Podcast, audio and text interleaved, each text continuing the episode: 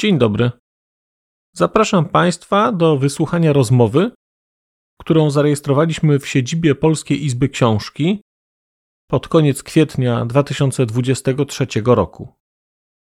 Do tej rozmowy skłoniła nas refleksja, że być może rynek wydawniczy, że być może wydawanie książek, że być może sama książka jako przedmiot nie są tak niewinne i nie są tak nieszkodliwe środowiskowo, jak nam się wydaje.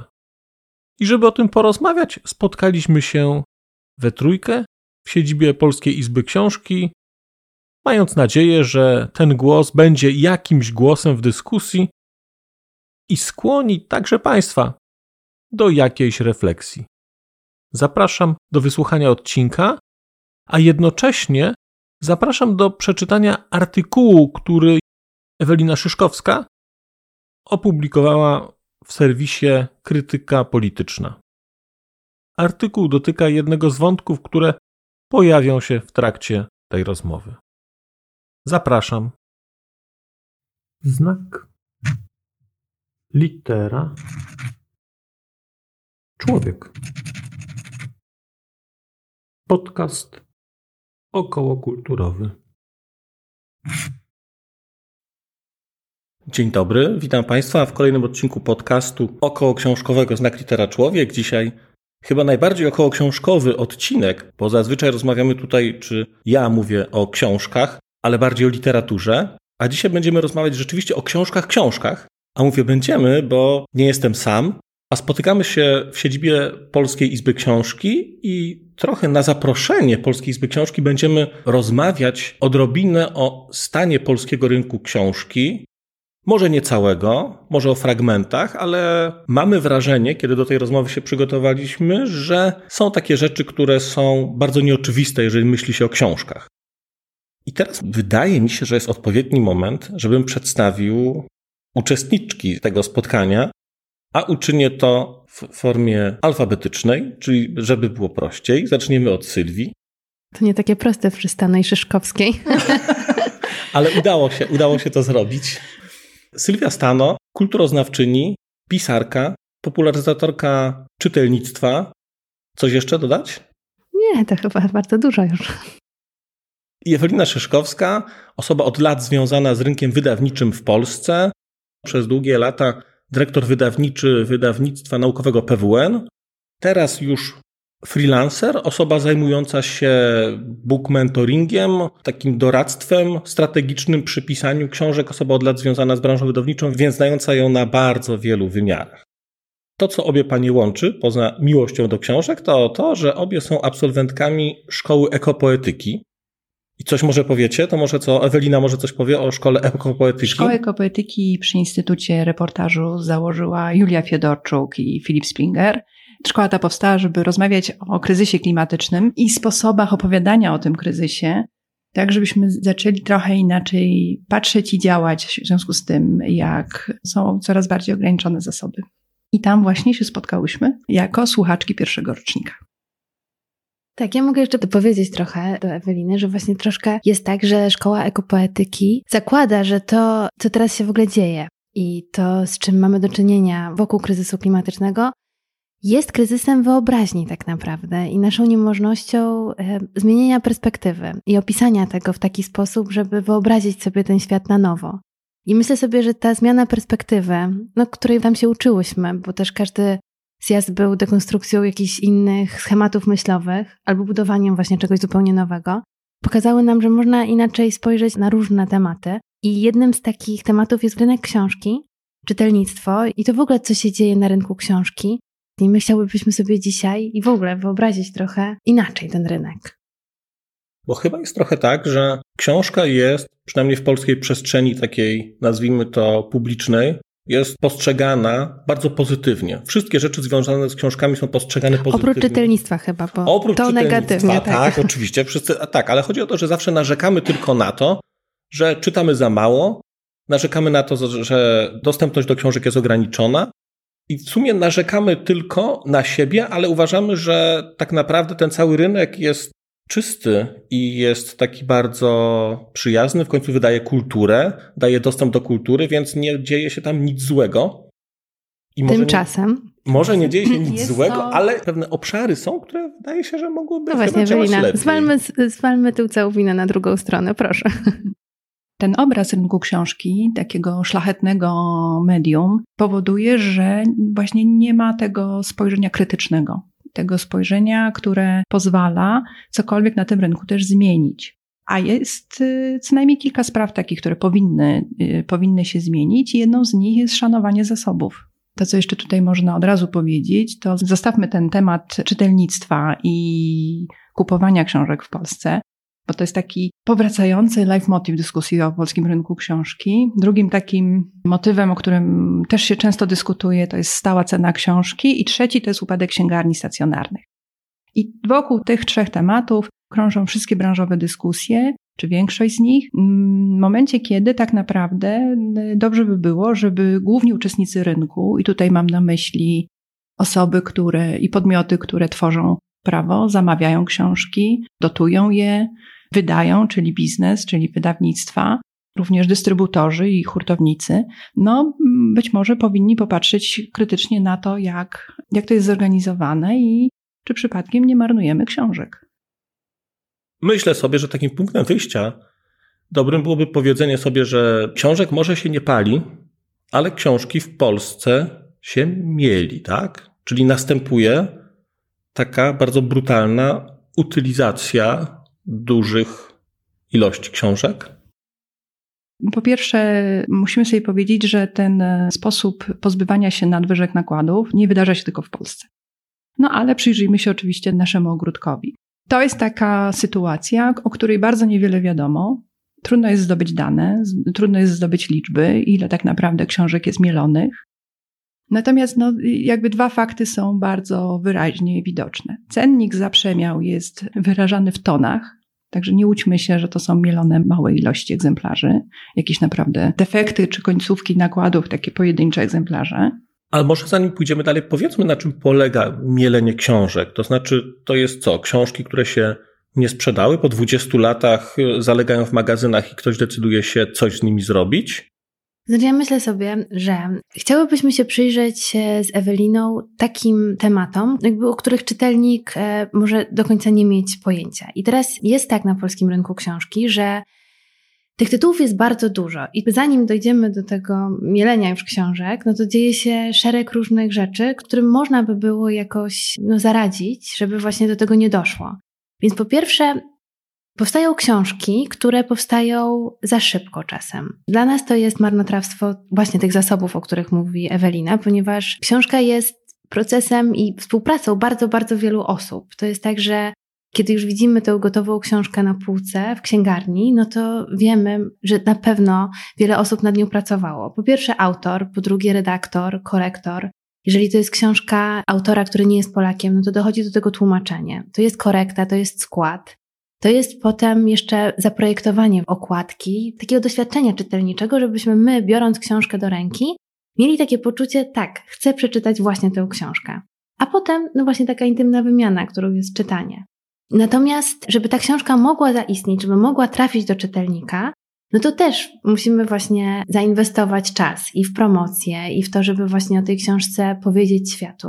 I teraz tutaj jest kilka takich rzeczy na polskim rynku książki, którym chcemy się przyjrzeć, nie obarczając tego czytelnika tym całym po prostu odium zła, tak? Że on po prostu mało czyta, więc to wszystko jest jakąś parą gwizdek i do niczego nie prowadzi. My chcemy po prostu przyjrzeć się temu, czy ta książka to jest ta najlepsza książka, którą po prostu czytelnik może znaleźć i zachwycić się czytaniem. Bo nie chcemy wzbudzić wśród słuchaczy i czytelników takiego poczucia, że przez to, że czytają, to tak naprawdę dokładają do zagłady świata. Bo można byłoby odwrócić i powiedzieć, że jeżeli nie czytam, to ja nie produkuję, nie uczestniczę w tym rynku, który coś tam wytwarza zbędnie, który jest rynkiem jakimś tam nadmiarowym, który marnotrawi pewne zasoby. I nie tylko w Polsce, tylko ogólnie na świecie po prostu. Papier jest... Oczywiście, ale można pomyśleć właśnie w sposób ekologiczny o czytaniu. Tak, i myślę, że to jest niezwykle ważne, żeby zaznaczyć sobie to, że to nie chodzi o to, żeby wykluczyć pewne praktyki, tylko żeby po pierwsze korzystać z nich świadomie, po drugie z taką troską i dbałością i po trzecie patrzeć na to, w jaki sposób jest to organizowane przez podmioty, które to robią, czyli przez tutaj na rynku książki, przez wydawców i przez no właśnie sponsorów czy osoby, które dotują książki. I od nich powinniśmy oczekiwać, że świadomie wybiorą papier, świadomie wybiorą miejsce druku, świadomie wybiorą sposób, w jaki książka będzie dystrybuowana, zabezpieczana przed zniszczeniem i tak dalej, i tak dalej.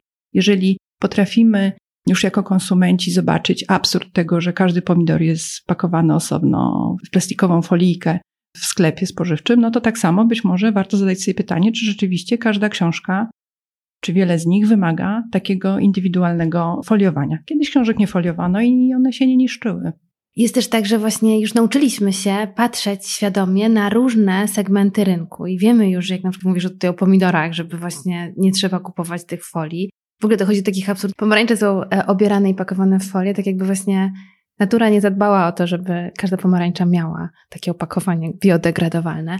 Ale właśnie tak jak też patrzymy już na skład, także jak wiemy, że są różne certyfikaty i one są ważne, tak jak na przykład świadome rybołówstwo czy inne takie aspekty, na które mamy wpływ jako konsumenci. I tak samo chciałabym, żeby tak było w książce, żeby otwierając książkę można było sprawdzić, czy wydawca zadbał o to, żeby ten papier był z upraw ze zrównoważonego rozwoju, żeby ten papier był ekologiczny. Czy właśnie jak bierzemy sobie książkę, która mówi o ekologii Zero Waste, to czy ona jest wydrukowana na papierze, który jest ekologiczny, czy to jest taka ściema? Bierzemy temat, który jest modny i po prostu nie robimy nic, żeby temat pokrywał się z rzeczywistością. No i to jest wtedy hipokryzja już. No to pytanie jest takie, od czego zacząć takie myślenie całościowe, myślenie o książce jako o elemencie ekosystemu, gdzie te zasoby na powstanie tej książki są brane, są czerpane, to są zasoby ograniczone w końcu, więc mamy część fizyczną tej książki, ale mamy też część całą, no nie fizyczną, tylko tę część taką będącą sztuką, będącą wkładem intelektualnym ludzi, którzy gdzieś w tym procesie powstawania książki są zaangażowani w ten proces. To są osoba, która tę książkę pisze, potem osoba, która tę książkę składa, redaktor, nie wiem, jak działa wydawnictwo do końca. Natomiast no, wyobrażam sobie, że jest to grupa ludzi, która coś robi i teraz co? Istnieje ryzyko, że ci ludzie, którzy pracują, będą pracować nad niewłaściwą rzeczą, bo została wybrana zła książka. To znaczy myślę, że takim trendem, który napędza w tej chwili w Polsce wydawców bardzo, to jest taki trend, żeby wydawać coraz więcej, coraz szybciej. I to jest coraz więcej tytułów w ciągu roku i coraz szybciej w związku z tym trzeba pracować. Też bardzo spada jakby selekcja tytułów. Powstaje wiele książek, które określiłabym wydmuszkami, czyli takimi tworami, które no jakoś tam wydaje się, że znajdą czytelników, a potem się okazuje, że albo są wtórne, albo są niezbyt wartościowe, albo nie mówią nic nowego, albo są zbyt podobne do wielu, wielu innych. I taka nadprodukcja, taka nadpodaż tytułów powoduje, po pierwsze, wartościowe, mocne tytuły, które rzeczywiście wnoszą coś nowego do kultury, do obiegu czytelniczego, czy nawet są fajną rozrywką, no bo książki służą różnym celom. No, giną po prostu w masie tych coraz szybciej, coraz większej ilości robionych tytułów. A czy nie jest tak, że to jest cecha ogólnie, powiedzmy, społeczeństw zachodnich? Czy to jest tak, że to jest cecha tylko polskiego rynku wydawniczego, czy rynku wydawniczego w tej części Europy w ogóle, bym powiedział? Być może to jest cecha rynków wschodnioeuropejskich po prostu, które gdzieś w pogoni za utopią kapitalizmu przenoszą te rzeczy, jak spojrzymy sobie na to tak bardzo racjonalnie, no to wydawnictwo jest firmą, która ma przynosić zysk, to nie jest fundacja, to nie jest coś, co jest misyjne, chociaż znamy takie wydawnictwa dobrze, wiemy, że są też wydawnictwa misyjne, które potrafią to robić, potrafią zarabiać na wydawaniu dobrych książek w dobry sposób, no ale nie wszyscy są obdarzeni tego typu refleksją i no właśnie tu chyba jest clou problemu, to znaczy odpowiedzenie sobie na pytanie, czy jest możliwy ciągły wzrost, odpowiedzenie sobie na pytanie, czy chcę być producentem masowym, który zachowuje się. Bardzo dobrze robi w tym wyobrażaniu sobie popatrzenie na jakiekolwiek inne branże. I oczywiście może tutaj posypać się na nas grat oburzenia, ale porównajmy to na przykład z rynkiem ubrań. Możesz kupić koszulkę, która powstała w fabryce, gdzie pracują dzieci i na końcu świata i są niezachowane wszystkie standardy, przy jej produkcji zużyto mnóstwo wody i tak dalej, i tak dalej. A możesz kupić coś, co jest zrobione z jakąś dbałością, szacunkiem i ograniczeniami nawet w polskich szwalniach. I powoli jakby ograniczać tą masową produkcję książek takich bez szacunku dla zasobów. Też wydaje mi się, że zawsze jest ten problem, jeżeli właśnie rozmawia się o książce, bo z jednej strony mamy ten rynek książki i dobrze wiemy, że wydawnictwa nie wydają książek charytatywnie, tylko na nich zarabiają i na całym świecie tak jest. I faktycznie te książki, które sprzedają się w dużym nakładzie, też finansują bardzo często potrzebę wydawania tej literatury wysokiej przez wydawców i oni też to robią. Tylko my chciałybyśmy zwrócić uwagę na wartość książki, bo to jest bardzo szeroki temat. I też to jest cała ta ekonomika kultury, która właśnie z jednej strony patrzy na te dobra kultury jako jakiś zasób taki cenny i mamy szacunek do książki, a z drugiej strony właśnie ta książka musi sobie poradzić też. I to na polskim rynku jest jej trudniej, bo tak jak mówisz o tym zachodzie, tam jednak te książki kosztują więcej. Tam czytelnicy są przyzwyczajeni do tego, że za książkę płacą dużo więcej niż w Polsce. Też jest ta stała cena książki, więc cena w księgarni książki jest taka sama jak w internecie, więc też nie traktuje się księgarni jako showroomu. Płaci się też za spotkania z autorami, więc jakby w ogóle to wytwarzanie książki i pisanie książki ceni się po prostu z założenia bardziej. Ale też myślę sobie, że Polska podąża za bardzo wieloma różnymi trendami, które się dzieją na świecie. I można porównywać te rynki. Też ten rynek książki w Polsce wcale nie jest małym rynkiem, bo to jest około 3 miliardów złotych. Ten rynek kultury, który jest składową częścią rynków kreatywnych, to jest kilka procent PKB. Mamy o czym mówić. Nawet jeżeli to czytelnictwo nie jest takie, jakby sobie życzyli wszyscy, czyli tam 80%, tylko mniej, to wciąż to jest duży rynek i wciąż jest tutaj pole do tego, żeby wprowadzać różne świadome zmiany, które będą prowadziły do tego, że te książki będą lepsze. Tak, dodam też, że nie wszystkie praktyki z zachodu, w cudzysłowie zachodu, które do nas przyszły wydawnicze, służą książce. Trafił do nas taki model kalkulowania tytułów, w którym z góry zakłada się, że jakaś część nakładu, nawet do 30%, musi wrócić z rynku, żebyśmy mieli pewność, że wysycyliśmy jakby zapotrzebowanie na ten tytuł. To jest najczęstszy model na przykład sprzedaży książek w kioskach i salonach prasowych. Jeżeli egzemplarz z danego salonu nie wrócił do wydawcy, to znaczy, że mogło się tam sprzedać więcej. Więc następnym razem robimy większy nakład, tak żeby z każdego salonu wrócił minimum jeden egzemplarz. To Ewelina, o czym mówisz, to jest w teorii ekonomii, to się tak jakoś tam nazywa, już nie pamiętam, bo kończyłem teorię ekonomii, nieważne jak temu, dawno, ale to było. Więc to jest tak, że zwiększasz coś, dopóki nie zacznie ci wracać. Więc wtedy wiesz, że na pewno ten moment przegapiłaś, ale jak miałeś to skalkulowane, to nie ma problemu.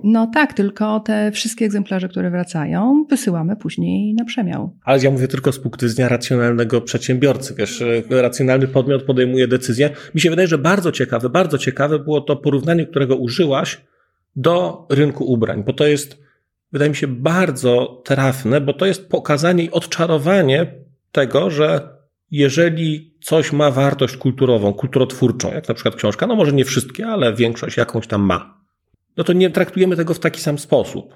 I jak powiemy, że ktoś sobie kupuje dużo koszulek, to uważamy, że to jest B i ta osoba jest niespecjalnie ekologiczna i nie myśli o świecie, ale jeżeli ktoś kupuje dużo książek, których nie czyta, które są produkowane w sposób zasobochłonny, to w sumie też przykłada się trochę jednak do tego marnotrawienia zasobów.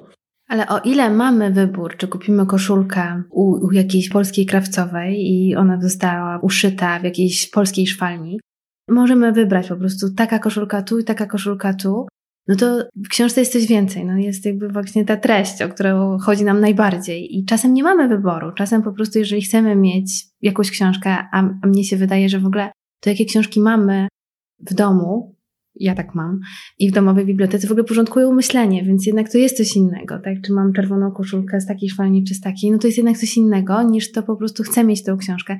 I chciałabym mieć tę książkę, i świadomość, że ona została wyprodukowana w taki sposób, żeby nie niszczyć tej planety. O to mi chodzi i to jest może na razie myślenie utopijne, ale wydaje mi się, że musimy wyobrazić sobie inną rzeczywistość, żeby ona była możliwa. I też mi się wydaje, że jak kupujemy książki i ich nie czytamy, to też jest w porządku, bo właśnie one gdzieś są i też możemy się do nich odnieść i odwołać. i gdzieś też po prostu w tej naszej przestrzeni coś robią nam dobrego. Ja bym chciała, żeby ta dyskusja zaczęła istnieć i że właśnie, że nie tylko mówimy o tym, że dobrze, już kupisz książkę, to już w ogóle super, tak? Tylko kup tą książkę, bo to jest jedno, ale drugie to jest to, że wydawcy, na nich teraz spoczywa trochę odpowiedzialność. Jak to będzie wyglądało? Czy edukujemy tych czytelników też na tym poziomie, że te certyfikaty też są tu ważne, że właśnie to jest ważne na jakim papierze. To jest ważne, czy będziemy tak składać tę książkę, żeby było dużo tego światła i że właśnie rozdymać tę treść, żeby niepotrzebnie jakoś ta książka była grubsza, bo to jest i w transporcie droższe i marnujemy ten papier w ten sposób. Więc myślę sobie, że tu jest kilka różnych rzeczy, które trzeba jednak zauważyć i teraz oddaję głos Ewelinie. Ja chciałabym jakby dla słuchaczy przełożyć to na praktykę, czyli na przykład jest książka, której treść mnie bardzo interesuje i wyobrażam sobie, że mogę sprawdzić, czy została wydrukowana na papierze, który pochodzi ze zrównoważonych upraw i ma certyfikat i ta informacja jest na stronie redakcyjnej, a jeżeli nie, to mogę kupić e-book. I chociażby taki mam wybór jako konsument kultury.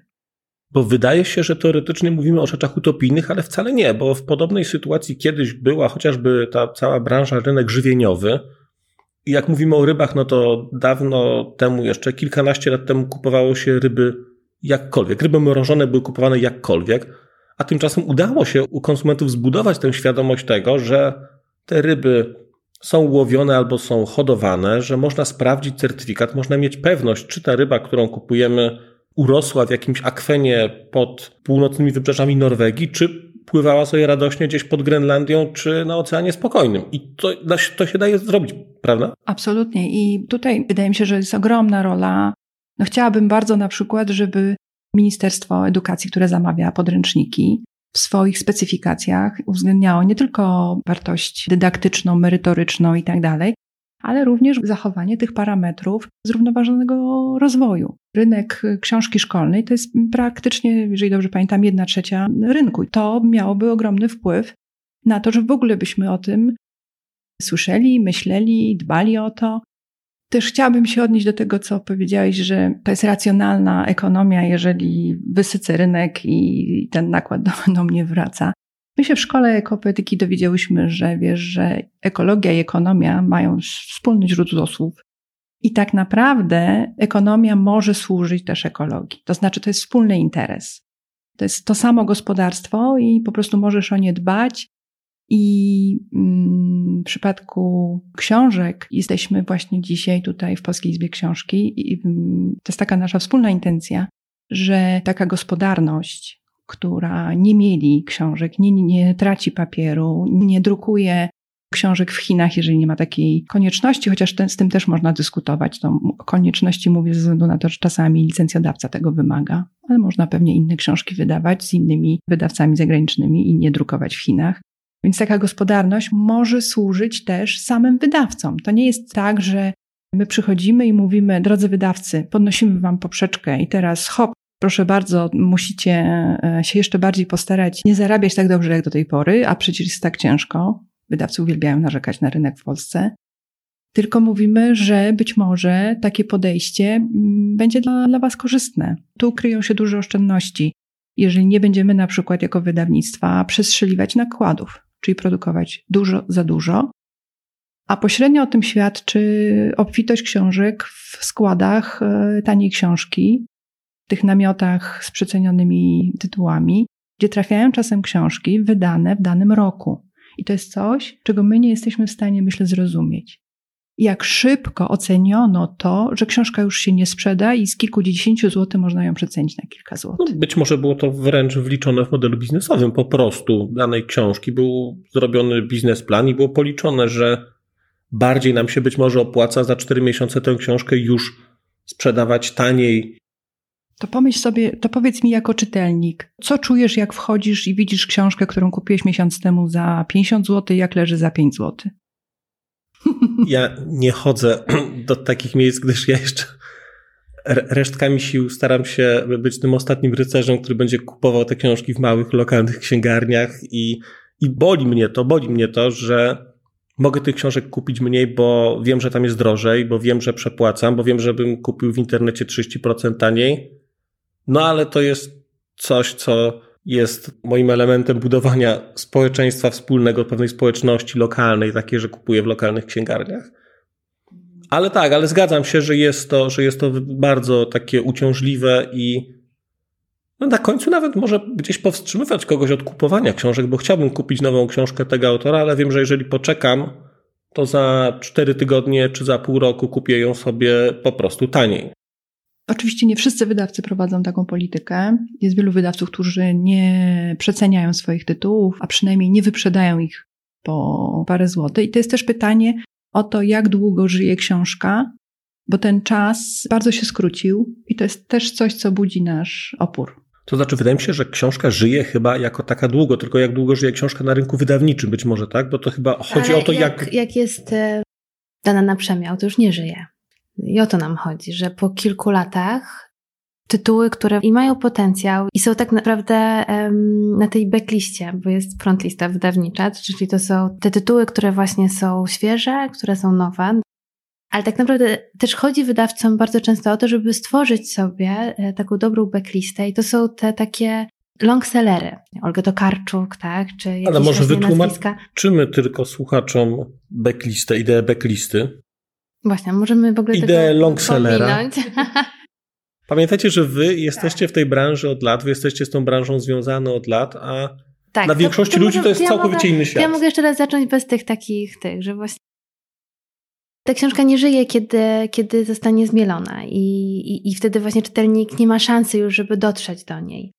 Dla mnie ideą tych małych księgarni lokalnych też jest to, że możemy tam wejść i spotkać tytuł, który nie jest nowością, który nie jest z tego roku, nawet nie z zeszłego roku, ale po prostu my musieliśmy gdzieś dorosnąć, nasze dzieci musiały dorosnąć, żeby po prostu tę książkę zauważyć i po nią sięgnąć.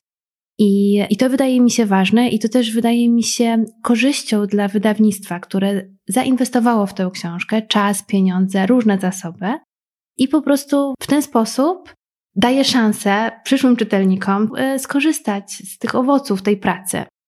Poza tym też właśnie jest tak, że przyzwyczailiśmy się myśleć, że książka, która została wydana, nie wiem, mamy teraz kwiecień, w lutym albo w styczniu, już nie jest nowością. Ponieważ było tyle premier od tego czasu, jest tyle nowości, że już faktycznie te książki, które mają 2 albo 3 miesiące, no gdzieś zaczynają po prostu już być tymi książkami starymi. No a też wiemy wszyscy, jak czytamy. To są też fale. Po prostu te książki gdzieś muszą mieć czas, czytelników, którzy przeczytają tę książkę, podzielą się, bo też w Polsce, to wiemy z różnych badań, najlepiej działa to, co polecą nam nasi znajomi, przyjaciele i to właśnie te recenzje najbardziej wpływają na nasze wybory czytelnicze. I lubimy czytać to, co innym się podobało, ale też dajmy sobie szansę, żeby właśnie to przeczytać.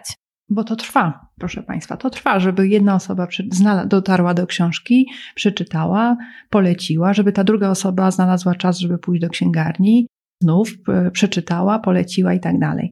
A w tym trendzie więcej, szybciej, to po prostu ucieka, to umyka. I myślę, że zadałeś, Marcin, pytanie, jak mielibyśmy sobie wyobrażać ten świat wydawniczy bardziej zrównoważony, to ja bym powiedziała mniej i wolniej. To jest w ogóle bardzo ciekawe, co mówisz, bo jak powiedziałyście teraz o tym sposobie polecania książek, to sobie uświadomiłem, że no dużo, nie wiem, myślę o książkach, one są gdzieś u mnie obecne w moim życiu w istotny sposób.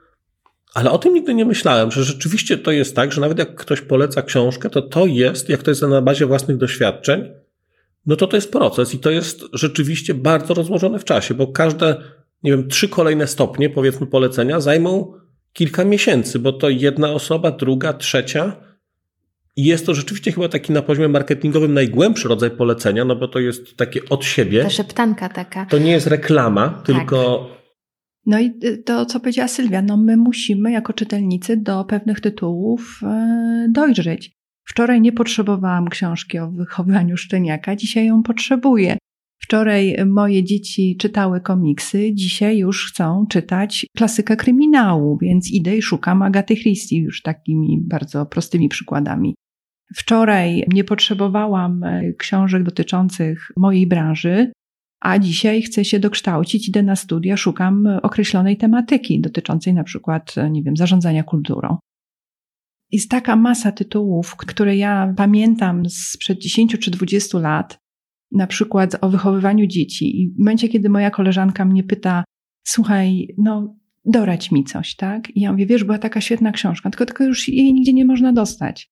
Albo był okres, że czytałam jakąś autorkę namiętnie, Joannę Trollope. Miałam taki moment, że czytałam Joannę Trollope 20 lat temu. Dzisiaj nigdzie w żadnej księgarni Joanny Trollope się nie da znaleźć. Nie można jej, tak, nie można jej polecić, nie można jej znaleźć. No, ktoś jakby, ale to nawet, słuchajcie, no nie wiem, czy kojarzycie Adriana Mole. Mhm. Wspaniały cykl dla dorastających nastolatków, chociaż oczywiście dorośli rodzice też mogli to czytać. No to jakiś czas temu ja próbowałam kupić to mojemu dorastającemu siostrzeńcowi. Nie ma, nie jest dostępne. I oczywiście ja sobie zdaję sprawę jako wydawca, że czasami jest trudno przedłużyć licencję, mówimy tutaj o tytułach tłumaczonych, że czasami jest trudno dogadać się z autorem, który mówi, nie, ja już nie chcę tej książki, chociaż autorzy myślę, że rzadko tak mówią. Autorzy są najmniejszym problemem na tym rynku, myślę. Ale taka dbałość o to, żeby te książki były dalej dostępne. Oczywiście też bardzo często podnosi się wtedy kwestię tego, że druk offsetowy nie zawsze się kalkuluje i w związku z tym dlatego książka na przykład nie jest dodrukowywana. Ale od kilku lat mamy w Polsce na bardzo dobrym poziomie druk cyfrowy, który kiedyś cieszył się złą sławą, nie wiem, chyba dlatego, że kojarzony jest z ksero. Natomiast dzisiaj to już technologicznie jest bardzo dobry druk, również koloru, również ilustracji. I spokojnie można kalkulować mniejsze nakłady i zapewnić życie tej książki. I coś takiego jak print on demand, nie? Że po prostu na przykład właśnie nawet taka przedsprzedaż, że mogłyby wydawnictwa, zwłaszcza na przykład poezji, bo też często tomiki są niedostępne, otwierać taką przedsprzedaż, jeżeli uzbierałoby się, nie wiem, 10-50 osób, które ja bym była w stanie też poczekać, tak? To po prostu wtedy oczywiście drukować te książki. Mamy te rozwiązania, że można po prostu sobie wyobrazić inaczej, tak? Że wkładamy dużo serca w przygotowanie tej książki, właśnie w dobre tłumaczenie, bo czasem też jest tak, że książka nie sprzedaje się dlatego, że po prostu jest źle przetłumaczona. A przetłumaczona jest źle, bo więcej, szybciej. I to jest ogromna szkoda. Taka literatura światowa nas trafia w takiej formie, że nagle, co jest literatura światowa? Taka popularna gdzieś, a w ogóle nie da się tego czytać, tak? No ale to nie jest wina tego autora często, tylko czasem tłumacza, czasem redaktora, czasem coś po prostu trzeba zrobić szybko, wydać, żeby właśnie konkurencja nas nie ubiegła. No i to też jest ze szkodą dla tej książki, co mnie boli. No a właśnie tutaj trochę sobie projektujemy to, jakbyśmy chciały, żeby to było. Ale tak, ja też sobie myślę, że książki są takim czymś, co nam bardzo tak towarzyszy w różnych etapach naszego życia. I tak jak powiedziała Ewelina, że nie potrzebowała książki o szczeniakach, a teraz potrzebuje. I pewnie różne rzeczy się zmieniają. Myślę, że w wychowaniu dzieci też są różne nowe badania i to się zmienia i faktycznie te książki, już ich czas jakby upłynął i właśnie ta aktualność to można zamieniać na nowe, ale też ja mam takie poczucie, że ogromnie dużo książek mi umyka, bo po prostu nie jestem w stanie nawet w ogóle dowiedzieć się o różnych książkach, a już po prostu to jest passé. I dowiadujesz się o nich wtedy, jak nie możesz ich kupić. Albo tak, wtedy właśnie. To jest ta druga strona medalu, jeżeli mogę, czyli też patrzenie na to, że są książki, które żyją krótko albo szybko ulegają przeterminowaniu z różnych powodów. Raz, że są nowe badania, raz, że są na przykład w medycynie zmienia się farmakoterapia, czyli pojawiają się nowe leki, nowe są zalecenia. Podobny postęp jest na pewno w informatyce czy w naukach technicznych. No i pytanie jest jakby w drugą stronę. Czy te książki, albo coś, co żyje bardzo krótko, czyli wszelkiego rodzaju foldery i magazyny i katalogi, czy one powinny być drukowane na najbardziej wypasionym, na najdroższym papierze, który może moglibyśmy tutaj trochę inaczej świadomie do tego podejść. I trochę z czegoś zrezygnować, no żeby to po prostu nie trafiało do śmieci za chwilę. Bardzo ciekawy był ten wątek, który Sylwia podniosłaś, związane chociażby z dostępnością poezji i tomników poetyckich. I zastanawiam się, czy nie jest tak, bo poezja jest w sumie bardzo wymagającym, powiedziałbym, takim obszarem literatury.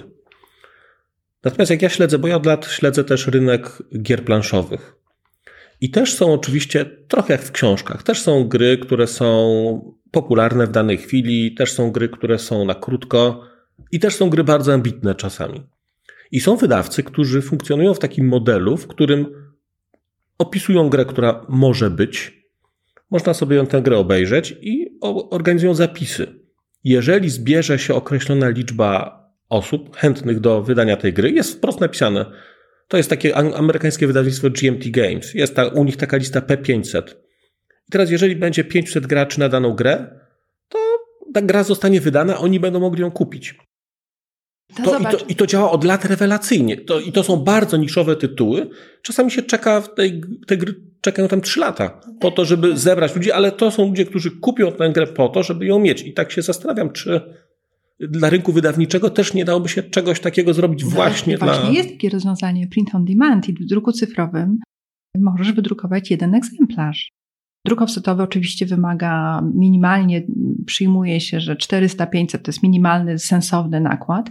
Natomiast w druku cyfrowym dosłownie możesz wydrukować jeden egzemplarz. On oczywiście nie będzie miał być może takich uszlachetnień na okładce, jakie są możliwe w druku offsetowym. Być może będą jakieś ograniczenia, chociaż naprawdę te drukarnie w tej chwili cyfrowe gonią technologicznie wszystkie możliwości druku offsetowego. No i wystarczy uruchomić zapisy albo po prostu dopuszczać na rynek mniejsze nakłady typu 100 egzemplarzy, 50 i cały czas dawać szansę czytelnikom na sięgnięcie po ten... Ja myślę, że to jest jakieś straszne marnotrawstwo, że ktoś pisze tomik, czasem i 5-10 lat niektórzy poeci, i czy powieść pisze, naprawdę pracuje nad tym i później to jest tak, że raz, że przez miesiąc tylko jest nowością, później po pół roku trafia do przeceny, a potem po roku nie można tego kupić. Czyli trochę jesteśmy zjadani przez tę naszą taki pęd cywilizacyjny, no bo to, o czym opowiadasz, to jest taka historia, która też tak samo funkcjonuje w mediach, to znaczy news jest newsem przez chwilę, a jak się wydarzy coś innego, no to na jutro będzie inny news, który będzie gorący, co jest w sumie bardzo smutną refleksją, powiedziałbym, tak ogólnie. Ale też myślę sobie, że właśnie ten rynek książki jest bardzo różnorodny. I to, co powiedziała Ewelina, że są książki, które mają krótką datę ważności.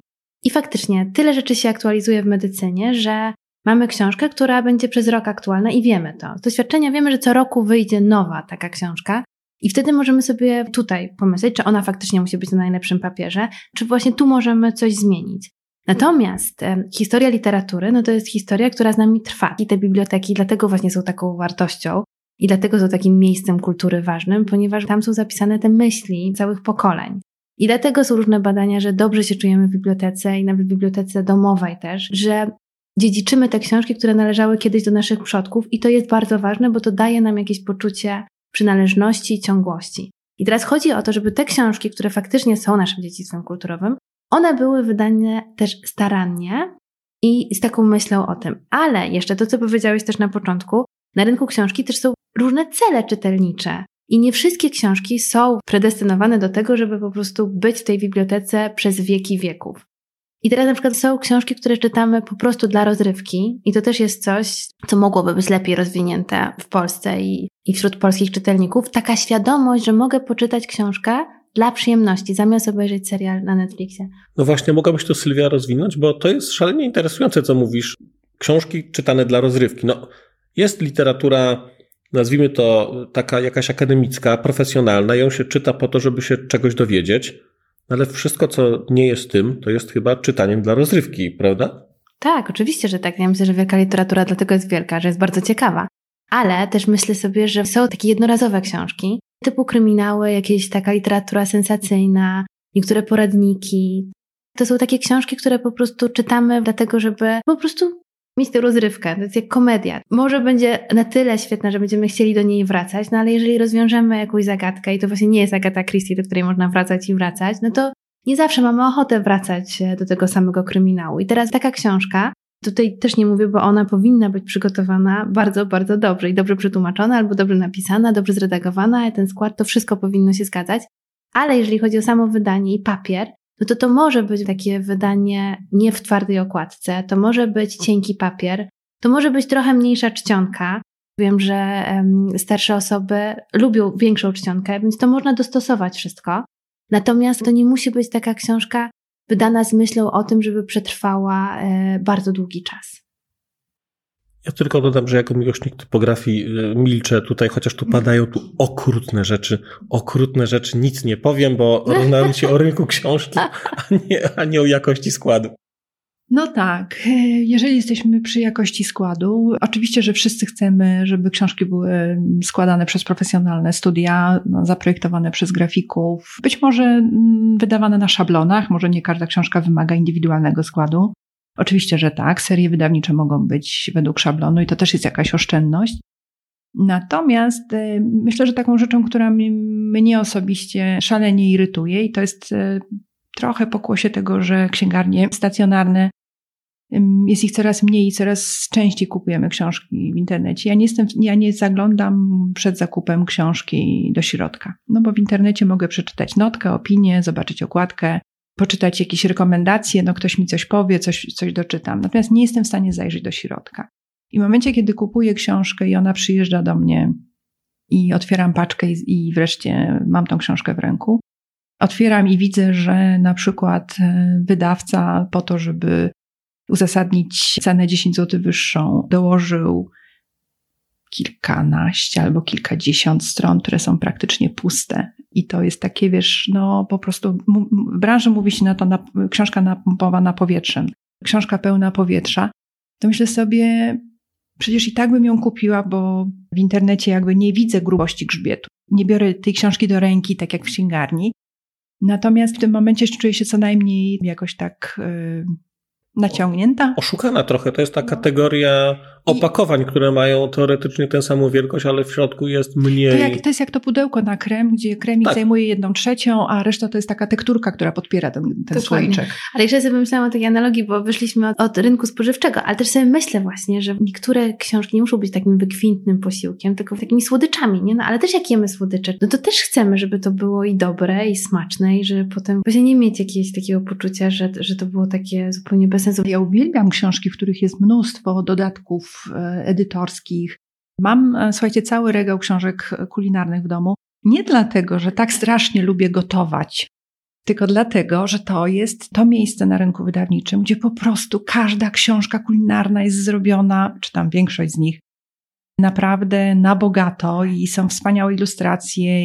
Ja uwielbiam atlasy na przykład też, tak? I one też są po prostu bogate i piękne i też kocham je oglądać, więc ja myślę sobie po prostu, że jeżeli zrozumiemy, że ten rynek jest bardzo różnorodny, że to nie jest, że książka nie jest po prostu książką, tylko każdą książkę można takim gospodarskim okiem obejrzeć i pomyśleć sobie, dobrze, no to w takim razie jaką przyszłość sobie wyobrażam dla tej książki, bo trochę o to chodzi, żeby wydawca pomyślał sobie, czy to ma być książka, która w ciągu roku się zdezaktualizuje? No i wtedy właśnie wszystko to, co robię wokół tej książki, jakby robię z myślą o tym. Czy to jest książka, o którą chcę dbać 20 lat? Tak.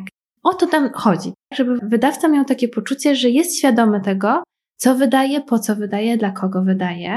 I żeby nie ulegał takiej presji. Co tydzień nowa... Albo presji dystrybutorów. No, bo to jest ta presja. To nie jest presja czytelnicza, tylko dystrybucyjna. Dystrybutorów, że nakładu musi być na przykład tyle i tyle tysięcy, bo mniej to oni nie wezmą.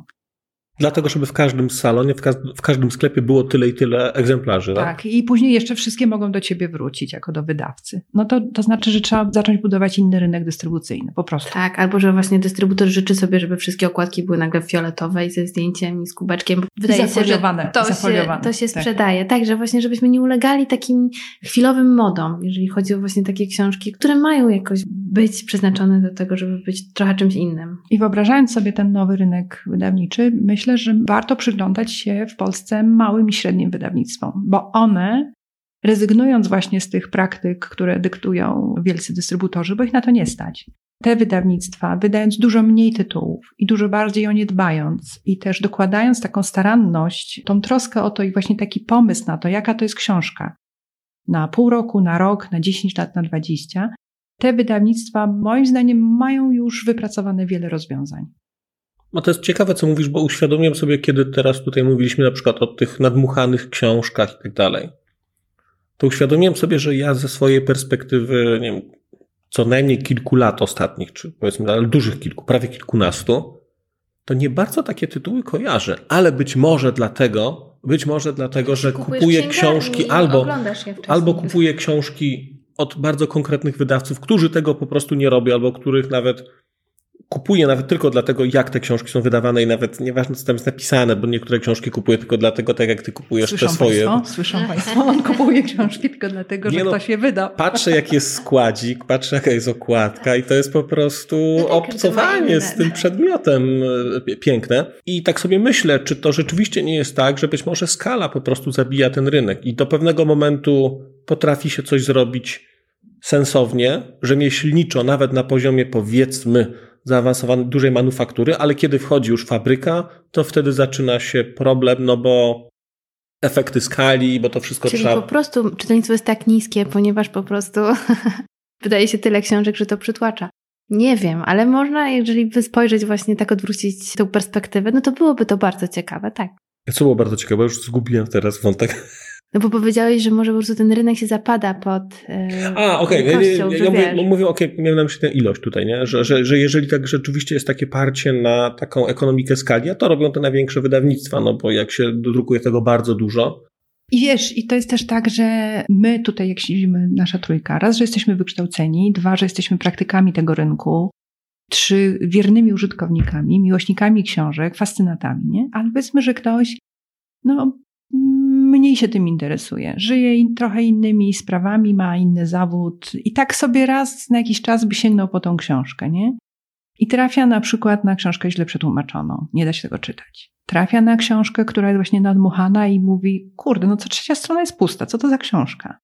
Trafia na książkę, która jest łudząco podobna do innej. Stoi przed półką księgarni i naprawdę są czasem takie mody, że kolejny wydawca wydaje dokładnie ten sam temat. To czym one się różnią? To co to jest w ogóle? I myślę sobie, że naprawdę dajmy spokój czytelnikowi, temu właśnie, który tam stoi przed tą półką. Takie tytuły, które są modne na całym świecie i w Polsce też muszą być wydane i nagle bierzemy to do ręki i właściwie czym ten świat się zachwycił, tak? No ulegliśmy znowu jakiejś takiej wykreowanej marketingowej wydmuszce. Więc odpowiedzialnością polskiego wydawcy powinno być, by być nie ulec temu. Ewentualnie jak się ulega, żeby nad pewnymi rzeczami panować, bo ja ostatnio miałem przyjemność być w księgarni w Czechach i zobaczyłem, jakie tam są książki. Tam były książki takie jak u nas, zasadniczo. Jeżeli chodzi o tę literaturę popularną, to były takie same książki, jakie są tutaj, albo jakie się widzi na dowolnym lotnisku gdzieś w Europie. Zastanawiające dla mnie było tylko to, że te książki były na przykład tam prościej wydane. I mimo, że były w twardych oprawkach, to na przykład obwoluty, które były bardzo prostymi obwolutami, a u nas te obwoluty są oblane jeszcze dużą ilością lakieru UV, który w Polsce to jest chyba standard, że jak się nie błyszczy, to tego nikt nie kupi. I to też tak sobie myślałem o tym, że rany to jest ta sama książka, można ją wydać, a ona tam wygląda jakoś szlachetniej, a jednocześnie na pewno jest mniej zasobożerna, no bo to są te takie najbardziej chyba agresywne formy, wydaje mi się, te uszlachetniania. Nie wiem, nie znam się na tym do końca, ale te formy uszlachetniania też powodują właśnie, że jest niemożliwy druk cyfrowy, czyli nie możesz tej książki w rozsądnym nakładzie wprowadzać na rynek.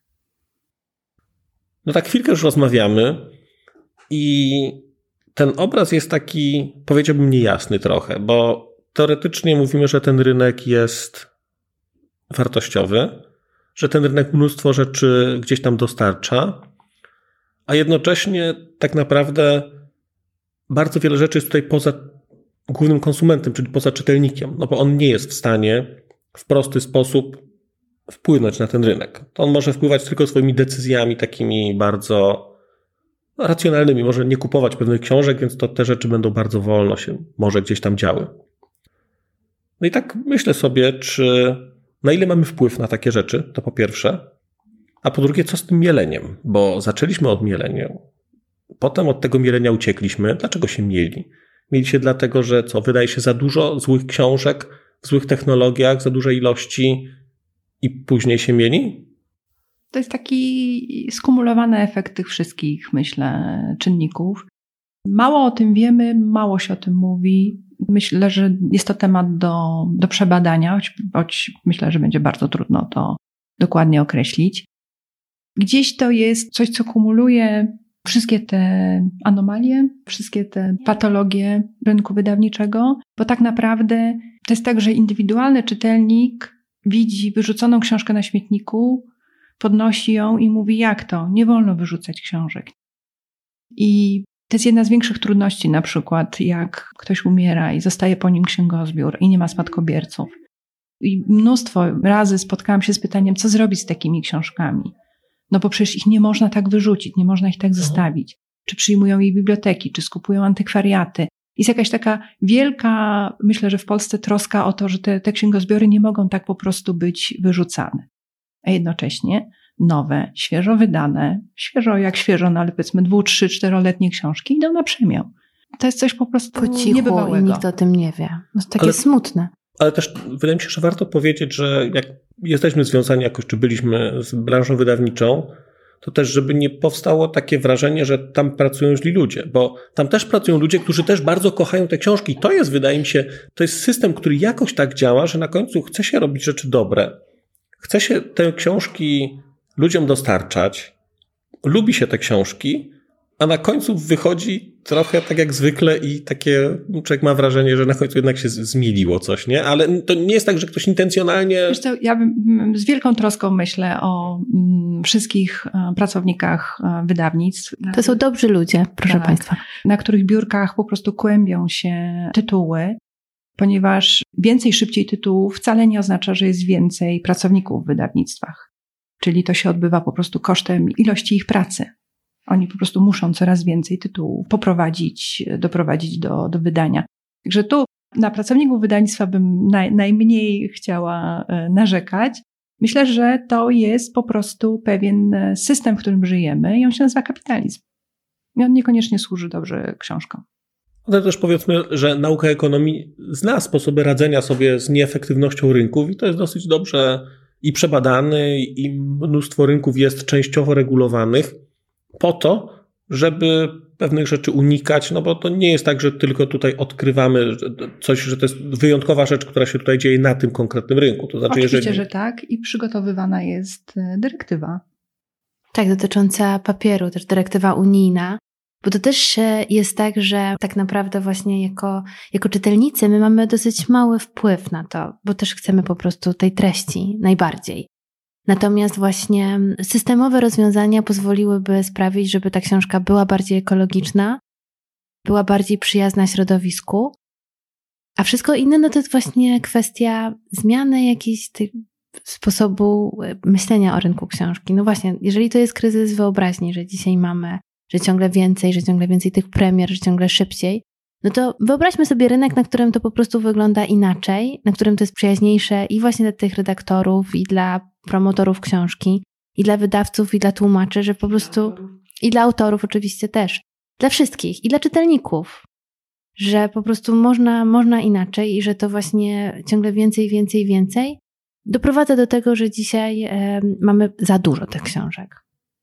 To jest ta sytuacja, w której za dużo akurat nie znaczy dobrze, bo pamiętamy czasy, kiedy książek wydawało się za mało i ja pamiętam czasy, jak się właściwie człowiek chodził do księgarni i liczył, że coś znajdzie, że cokolwiek znajdzie i teraz doszliśmy czasu, w którym człowiek idzie do księgarni i mam wrażenie, że chyba coś się zepsuło w drugą stronę. A w księgarni to jest bo w księgarni takiej stacjonarnej, no to właśnie mamy tych księgarzy, którzy dbają o to, żeby ta oferta była wyselekcjonowana i dobrana. I też ja czytałam ostatnio takie bardzo ciekawe badania jakichś właśnie takich niemieckich doktorantek, które badały w ogóle ile czasu spędzamy w księgarni internetowej versus księgarnia stacjonarna. Bo też mamy takie poczucie, że w internecie kupimy szybciej książkę, że to jest oszczędność czasu, a one zbadały to, że w ogóle tak nie jest. Że jak wchodzimy do księgarni stacjonarnej, to dużo szybciej wybieramy książkę, bo po prostu właśnie możemy jej dotknąć, idziemy też do kasy i kupujemy tę książkę, czyli też w ogóle ten sukces zakupowy, czyli włożenie książki do koszyka i zakup jej jest też dużo częstszy w księgarni stacjonarnej niż internetowej, bo tam często po prostu kupujemy tak impulsywnie te książki, wkładamy do koszyka, ale nigdy nie finalizujemy ostatecznie tego zakupu. Więc dużo jest w ogóle bardzo ciekawych badań dotyczących rynku książki. My chciałyśmy dzisiaj po prostu trochę może zasiać takiego fermentu i absolutnie nie mówić, że to coś i ludzie tu pracują, tylko że po prostu jakby system jest taki, że jakby traci się tą perspektywę szerszą. My chciałybyśmy popatrzeć na rynek książki właśnie z takiej perspektywy, co można zrobić, żeby doprowadzić do polityki takiej zero waste. I dlatego chciałybyśmy tutaj zaprosić też do takiej szerszej debaty w ogóle I tutaj z Polską Izbą Książki przygotowujemy taki cykl spotkań, a pierwsze z nich to będzie Wiwat Książka. Jak osiągnąć zero waste na rynku wydawniczym. I ta debata będzie miała charakter międzynarodowy, będziemy mieli gości z Niemiec i z Anglii.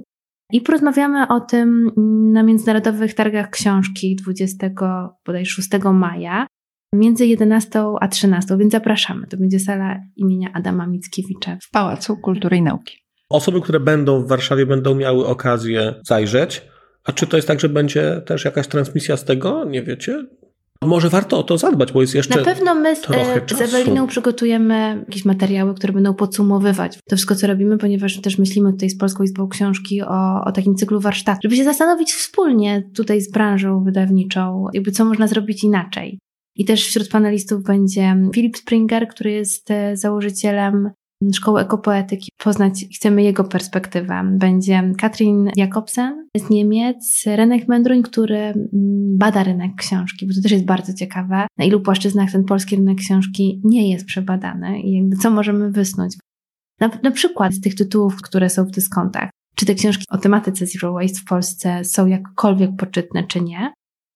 No i mamy nadzieję, że będzie również Jeremy Neat, który badał w Wielkiej Brytanii to, co nie zostało jeszcze przebadane w Polsce, czyli to, jak długo żyją książki i na ile ta branża marnuje swoje zasoby. Pod pojęciem życia mówimy życie takie całościowe, jak długo ludzie mają je w biblioteczkach, czy jak długo książki są na rynku do kupienia? Tak, jak długo trwa obieg książki, zanim trafi do docelowego czytelnika. Czyli wędruje od wydawcy przez hurtownię, księgarnię, wyprzedaże, aż trafi do swojego docelowego miejsca. To szalenie ciekawe, takie mam wrażenie. Ja bym chętnie zobaczył nawet, jak to wygląda w Wielkiej Brytanii, bo to jest, wydaje mi się, takie bardzo otwierające, jak człowiek tak patrzy na to, bo to jest z perspektywy czytelników, no idę do księgarni, albo wchodzę na stronę księgarni internetowej i mam, prawda, albo od razu, albo za 3 dni. A tymczasem jest dużo rzeczy z tyłu. Z perspektywy tej książki, tak, to może być ciekawa droga. Z perspektywy tej książki to jest ostatnie 5 minut, tak? Ona już dawno sobie żyje. Także bardzo zapraszamy na konferencję. 26 maja, Pałac Kultury i Nauki, 11.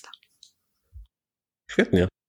Bardzo dziękuję za rozmowę. Miałem przyjemność z Państwem rozmawiać Ewelina Szyszkowska i Sylwia Stano oraz Marcin Piotrowski. Dziękuję i do usłyszenia.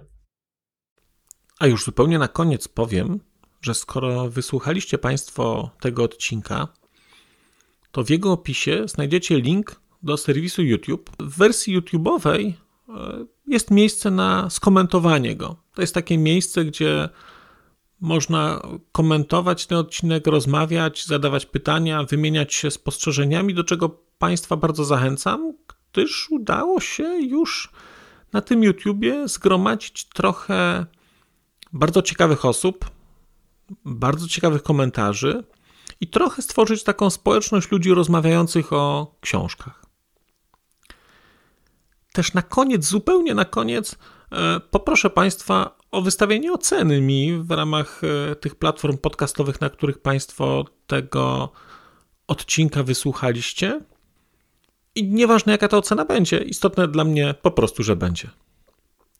Tymczasem się żegnam już naprawdę i do usłyszenia za czas jakiś.